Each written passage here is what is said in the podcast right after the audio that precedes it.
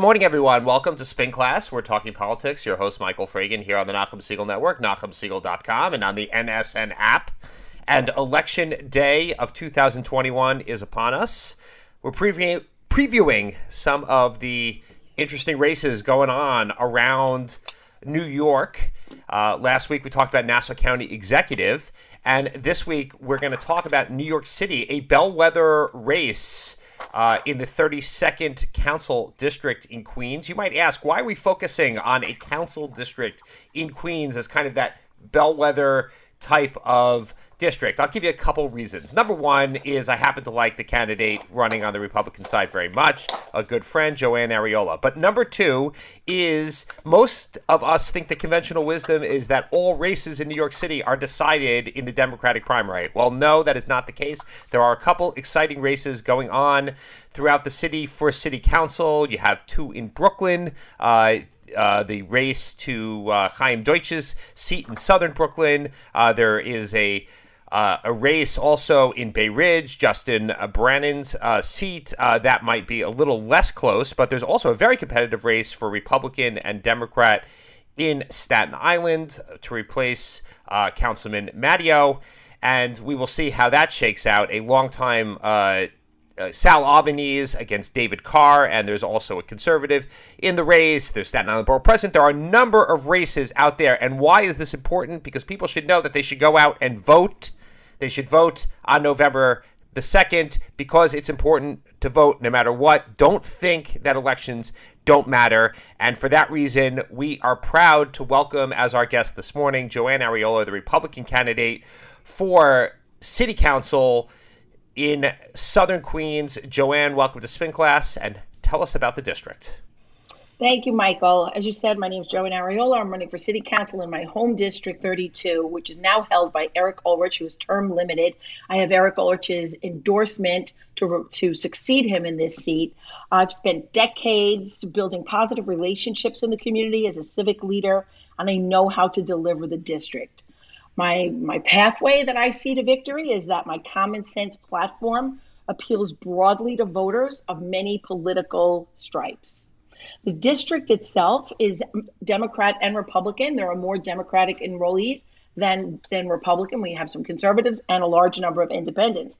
But the common thread that binds each and every one of those enrollments and the demographic, which is extremely diverse throughout the district, is three things. They want safe streets, they want to have a good quality of life, those are the things that really resonate. They're they're against defunding the police further. They're against the closing of Rikers. They're against uh, you know criminals being put out on the street. They believe criminals belong behind bars.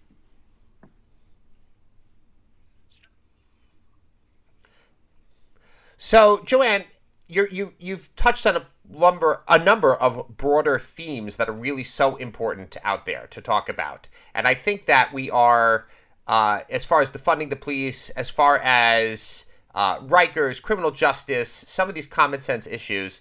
And it seems, if one would, you know, kind of look at it, that the Democratic nominee, Felicia Singh, has kind of embraced a, a more of a far left platform, which is probably not, well, at least from my point of view, and I don't live in the district, not much in sync with what's been known for, even though it's a Democratic enrollment district, not in sync with kind of the middle of the road type district. And, you know, it's interesting. we we're seeing that in a number of races throughout the country where the either both parties, but you know, in this case, Democrats are are going far to the left and not being able to capture moderate voters. Uh, are you seeing that when you're out we're there? knocking on you know, doors, tell us about your opponent, I guess. and yes, that's what we're finding. But this district historically has voted for Democrats and Republicans. But the one thing that each of, of those those council members who held the seat had in common was that they were moderates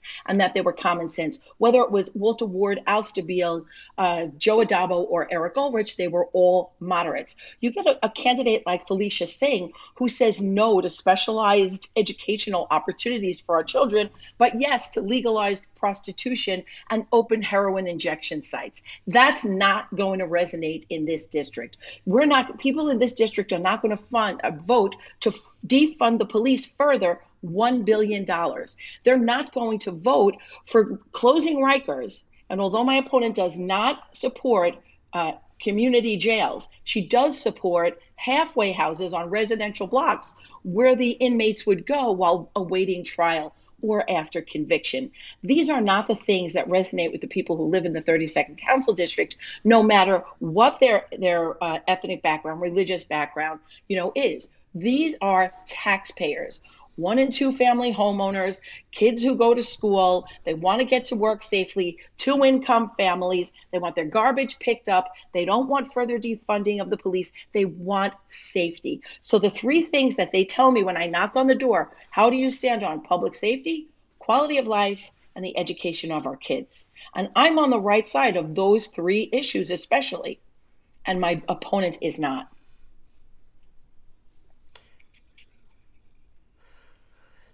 You know, it's interesting, kind of the before you run, the rule of politics is know the district that you're running in.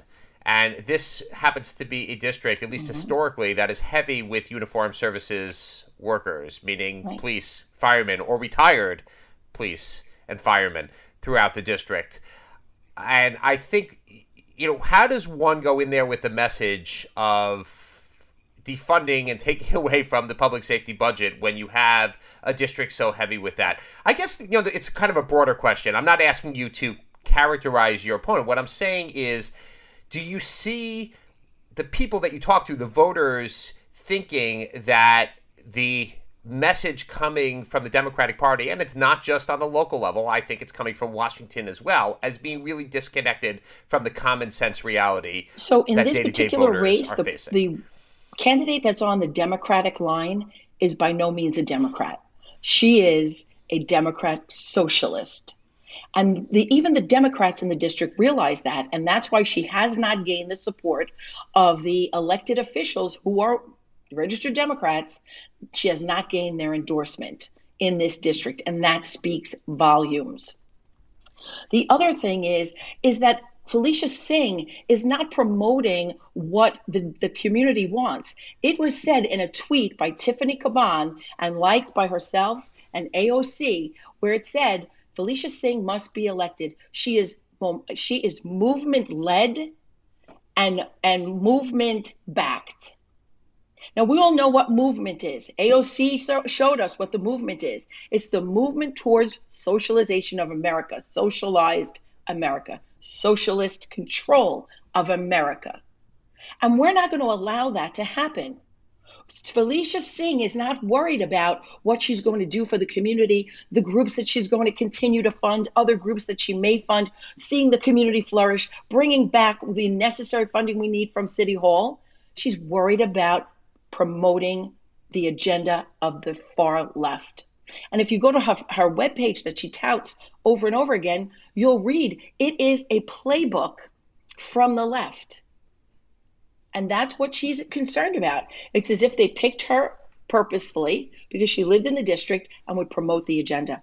That's not what, what that is not what we're going to allow to happen here. The people in this district are informed voters, they're educated voters, and they have crossed party lines before.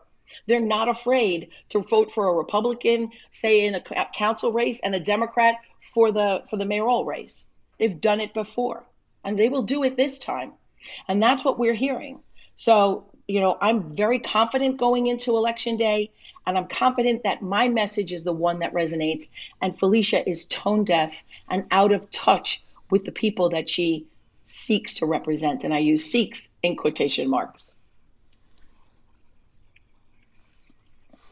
Uh, understood. Well, actually, that's a great segue to my next question: is what do you say to those who say, "Well, Queens is changing. It's multi-ethnic. It's we need somebody who's representative of the new queens as opposed to the old queens." And I, I personally kind of abhor the idea that we group everybody by ethnicity, and you can only be represented well by somebody from your own uh, tribe. But uh, but what do you but what do you say to that? Uh, to that I, I guess approach. I mean, it's you know this this whole race based or ethnic based approach to politics and that you can only and that you represent the old guard and the old way of doing things and we have to make way for the for this you know new more ethnic centric I think that that, that uh, also comes politics. out in the playbook of the left I have widespread support throughout all the different uh, ethnic backgrounds, religious backgrounds throughout this district. And in fact, when I met with the Sikh community just recently for their endorsement, they put up a post that said, we need to vote for people who hold our ideals for public safety, for quality of life, for our children's education. And we cannot just blindly vote because we share a heritage. That message was also was also shared by the, the Jewish community within the, the district, the, uh, the, the Guyanese community, both Hindu and Christian throughout the district. So, again, I say our voters are really looking at the person. That's why this seat was both Republican and Democrat over the years. It was never about the party. They look to see what you stand for, and if it matches their ideology, that's who they're going to vote for. And Felicia Singh, even in her own community that she feels that she can represent better because she is of their heritage, that's just nonsense. That's just nonsense. What you need is a person who is going to fight for the same ideals, both morally and politically, that you believe in at City Hall.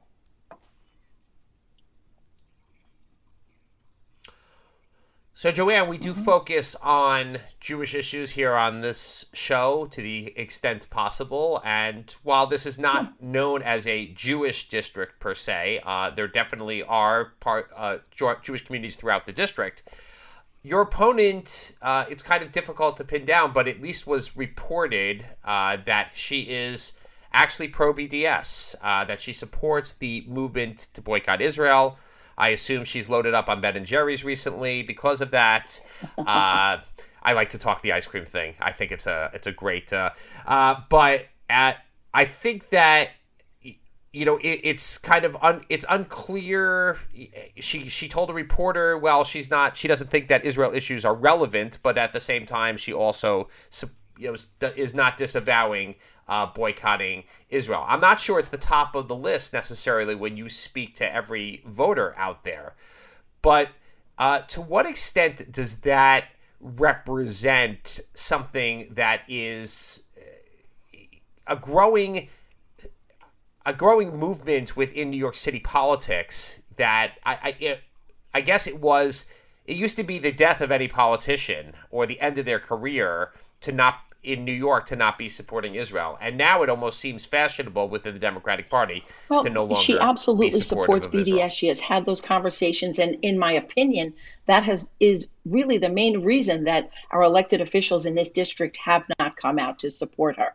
Again, in my opinion, but she has been vocal about it privately. During the primary, she was much more vocal in print. In fact, Rabbi Avram Richter from the Chabad here in Howard Beach posted recently a, um, um, a posting from Felicia Singh where Eric Adams in the primary is is um, you know so saying he openly supports Israel and will always stand with the Jewish community, and she calls for anyone in the the other ethnic communities who may not agree to rescind their endorsement of him. So that says a lot, and you know so and and the rabbi put that up on Facebook and and tagged a number of people so that they could see. So so no. Yes, because to rescind of his the endorsement of Eric Adams for Israel. She and the Jewish community. Wow. For, for so because of mm-hmm. Ezra because of Eric I just wanted to review that just to be clear. So because primary, Eric yes. Adams was supportive of Israel, Felicia Singh called on other Correct. on others to so, rescind their so, endorsement of him. Wow. Who, who did she support for mayor she in the was more towards Yang, but um, you know, she. It, I'm sure she thought Maya Wiley was a good, a okay. good candidate as well. Yeah.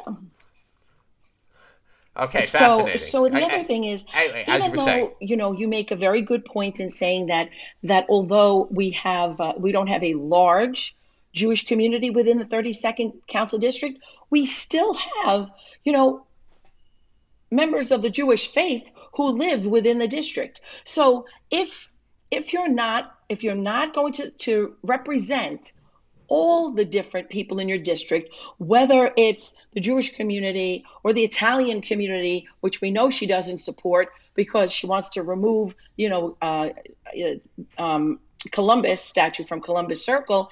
And, you know, she said to me, she said in a debate, well, while my opponent is worried about removing, you know, a statue, we have bigger things in this city. No, it's not about that. It's about erasing history, whether it's whether it's the Holocaust or it's or it's it's 9/11 or it's it's you know a Columbus statue or what's happening at City Hall right now with Thomas Jefferson. So you know these are the things. I so I say where does it end? Do we now not call the nation's capital you know uh, Washington?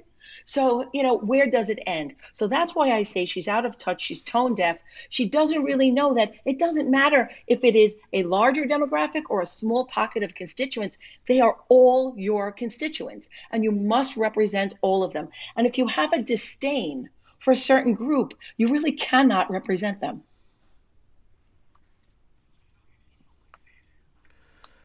So, Joann, if elected, uh, I think what well, let me let me actually ask the question a different way. Uh, your opponent's argument will be, well, better to have a Democrat because at most there might be four Republicans in the city council. Most likely there'll be you know three, but it's possible there might even be two. Uh, you're greatly outnumbered. You're vastly outnumbered. Democrats can deliver for the district. Republicans so cannot. It, the argument what do you is say absolutely to that argument? unfounded. Why? Because the money is is divvied out through delegation. So everybody gets a fair share of the pot as far as what you can get for discretionary money and incentive money. Now, beyond that, having a good relationship with with other members of the city council like bob holden who has also endorsed me. Uh, it, you can really what we're looking to do is create a common sense caucus once we get there. Remember there are other members who are not term limited or will win their seats again that are not far to the left. You know, we want to make sure that there is a common sense caucus that can really vote, you know, in a block to make sure that we can bring back what we need for our districts. But as far as the money, that's divvied out equally. You know, the days of having, you know, speakers having a pet are over it really everything and because of that they now divvy it up and i had conversation with council member ulrich over and over about this but what we do need is someone who has a strong voice for what we, we can bring back. Because if I'm if you have someone who's there who's wishy-washy on certain funding for certain organizations that have been doing a fantastic job in helping the community, then no, they're not going to get the funding that they need. If the if you have an elected official in in the city council who thinks we should put more money in just from discretionary and incentive money, take it out of food pantries who are trying to end food insecurity that we see throughout the district and put it towards social programs to remove police from the street and re- replace them with violence interrupters and social workers, then no. So I think I can actually get more back from my community than Felicia Singh can because I believe in all the things that are necessary for this community, and Felicia Singh does not.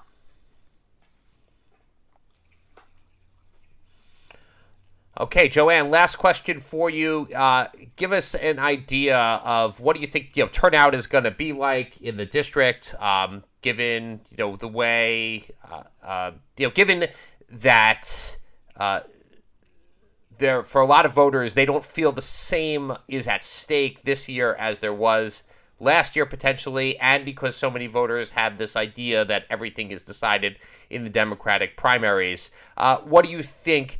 This uh, this race is going to end up I, as? How many I think that it think will, will be a low turnout because the top of the ticket is all but decided in the mayoral race. I think that people also are suffering from voter apathy. What we've been doing is a large outreach, both by direct mail, social media, you know, text messaging, knocking on doors, to tell people that you have to come out, if for nothing else, for this race. This race, and on New York One last night, they said Democrats will win decidedly throughout the borough of Queens and the city of New York in council races, except for the 32nd council district. That's still up in the air. We shall see. And I'm going to tell you that, that that's why they're not claiming victory here, because they know this is a district that is not going to really, really subscribe to the playbook of the left. But we have to pull our voter. We have to make sure that if there are three voters in a house, all three get out to vote. Five, the same. absentee ballots have to be sent in. If your your kid is off at college, make sure that absentee ballot is is sent in. Now we can only do it in person. So it, you could go to my website joanneariola.com and we can make sure there's a phone number there. You call the number. We'll make sure that you get an absentee ballot. Uh, you can send it to your your kid that's you know away, and then he can send it back, and we'll make sure that we pick it up and it gets sent again and, and sent right to the board of elections. But every single vote counts. We're looking at this race as if Felicia Singh and I are in a dead heat and we're not taking anything for granted. So we need you to vote. We need you to get out and vote. We need your family to get out and vote. We need you to, to go to your contacts, call your neighbors, call your relatives, tell them to get out and vote, whether there's whether it's sunny or it's miserable out like today. People have to vote. It's the only way we lose this seat is if our voters don't turn out thinking that I have it in the bag. I don't have it in the bag. We need to fight to keep this seat for the way it is for the for our families for our kids, for our grandchildren. Okay, well, I think that message should be strong no matter where you live. Uh, people should not take the vote for granted. People should go out and vote, get educated, understand that elections are sometimes decided by single digits, double digits, uh, not that much. Every single vote counts. In fact, uh, I need we don't need to look that far back to the Democratic primary for district attorney in Queens, where that was a race yes. decided, I think, by forty something votes. Right, Joann? I mean, these are these are races that literally.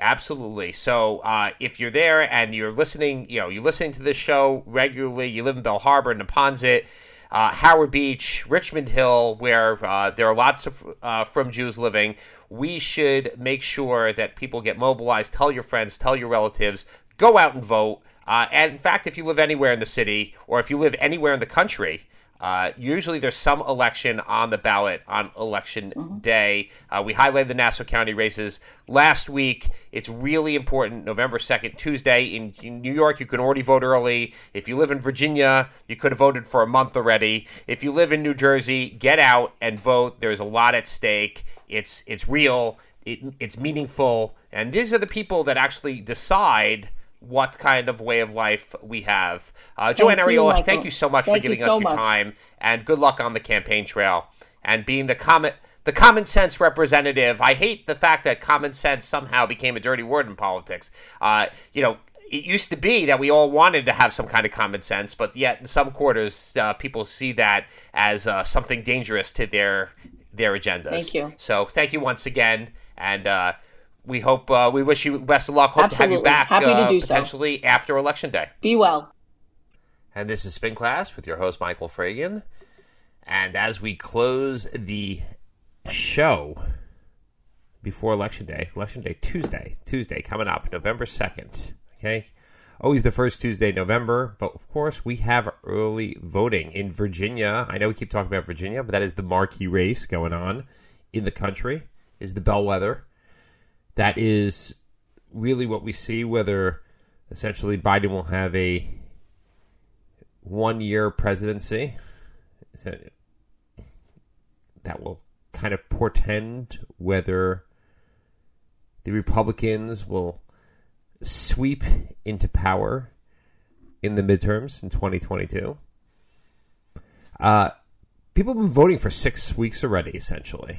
Um, I think as of well, as the last stats I saw as of yesterday, six hundred sixty-seven thousand Virginians.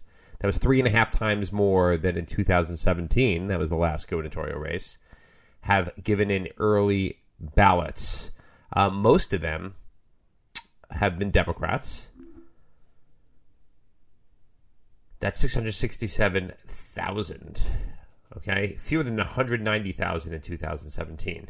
And uh, the prognosticators are saying 55% are likely Democrats, 30% are likely Republicans. What does that mean? Well, Virginia actually does not have track party registration.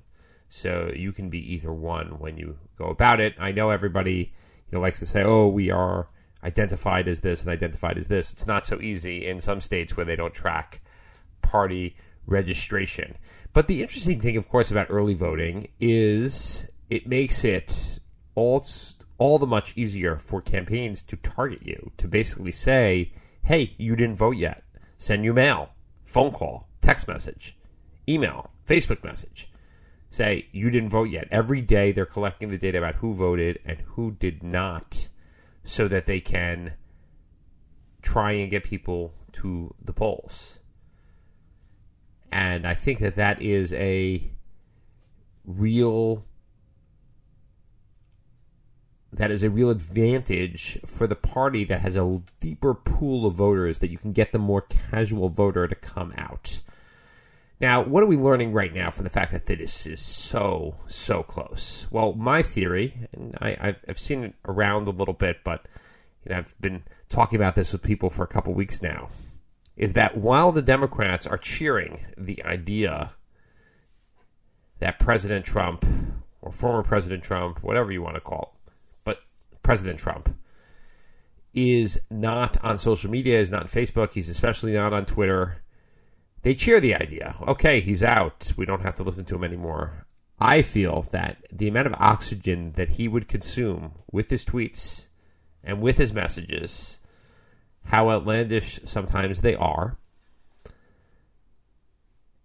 it has served to focus sole attention on Joe Biden and the Democrats' essential ineptitude in Washington in passing anything in getting their infrastructure and their human infrastructure, whatever you want to call it, the three and a half trillion dollar boondoggle passed. Everybody focuses on Biden. Everybody's focusing on this administration. They're focusing on gas prices and inflation and supply chain. If you recall in the old heady days where President Trump was on Twitter, every day would be consumed by the things that he would say, and then the reaction, and the reaction to the reaction, and that was it. And everybody was focused, and many independent voters, as we know from 2020, were and 2018 for that matter, were turned off. Particularly voters in the suburbs, particularly the voters that Democrats need in a place like Virginia in order to win. Now, even we see the New Jersey race is closer than expected. While Phil Murphy is still expected to win re-election, uh, some polls have the Republican down by five or so points again, I think be careful what you wish for. Be careful with the idea that you want to get rid of President Trump entirely, because the way in which he would take the oxygen and the media attention from President Biden, I think would be advantageous right now, given the predicament that the Democrats find themselves of being unable to govern with their slim majority and being unable to govern with being at war against themselves between the progressives and the moderates. So that's just my theory right now. Um, you know, Democrats, you know, they say there's an organized party and then there are Democrats. Uh, I think we see that right now, just this total inability to get things done in Washington. And that's really why a lot of people wanted to elect Joe Biden. They thought it was competent, it was A team, they were the experienced hands, they weren't going to mess it up. By and large, well, uh, it's been a little bit underwhelming. Well, get out there and vote, my friends. It's important. It's critical. It matters. There are close races uh, throughout New York, certainly New Jersey. You have the governor's race. Uh, as I said, Virginia, elsewhere. There's check, see what's on the ballot. And the big news actually coming out in anticipation of Election Day 2021 is for 2022 Attorney General Tish James looks like she was has an imminent announcement to run for governor. That is going to be some primary on the Democratic side. You have Governor, current Governor Kathy Hochul. You have Jumaane Williams. You have Tom Suozzi. You have Bill De Blasio also looking to run. It's going to be a fun, fun field for 2022. So we will see you next week on the other side of Election Day 2021, figuring out what lessons we can learn from that. That's it for Spin Class here on the Nachum Segal Network. See you next week. Stay tuned for Jew in the City Speaks with Allison Josephs, and don't forget to vote.